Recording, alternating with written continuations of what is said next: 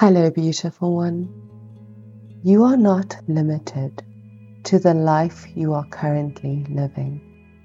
At any time, when you are ready to move beyond all limitations, you are capable of doing that by simply choosing different thoughts.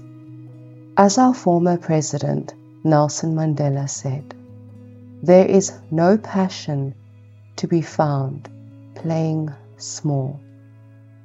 In settling for a life that is less than the one you are capable of living. The truth is that we all earn the income that we are earning right now because that is the amount we have limited ourselves to earn. If we did not limit ourselves through our own inner dialogue and the thoughts we believe to be true, we could easily double or triple what we earn at present. I don't know how many videos and news articles have been posted recently about the economy in a negative light. The sad reality is that content creators and news outlets know how to psychologically get you to click. For example, the headline of this very upload made you click to find out the ugly truth. This kind of negativity creates self fulfilling prophecies within us. A self fulfilling prophecy is a prediction that causes itself to become true.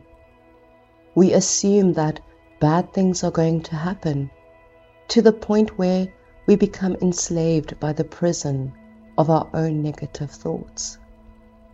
Going back to recent news, if an individual believes that the current economy is going to negatively affect their business, their sales, or their survival, they hold on to these thoughts in their mind. These thoughts then become subconscious beliefs, and the subconscious mind is the driving force behind our behavior. And yes, I know that there are YouTubers and people that you know personally who are doom prophets, who are certain that things are going to be bad and that they are certain that they are right. In fact, some of them are quite proud of these negative forecasts.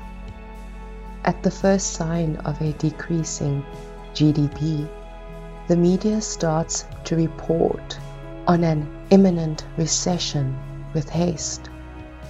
It's just a pity that they really forecast the good times. I am not calling anyone out. We are all doing what feels right to us for our own personal reasons. There is no right or wrong, merely our own perception of events. However, this sort of negative forecast creates a panic which leads to a chain reaction of events that actually attracts a recession. Manifesting is so powerful and how we use our collective consciousness has a mass impact on our world. So be careful about what you believe. Be mindful of who is on your social media timeline. And be cautious about who you spend time with on your manifestation journey. Most importantly, Please don't read a newspaper or watch the news before bed. Thank you for joining me today. Stay as sweet as you are.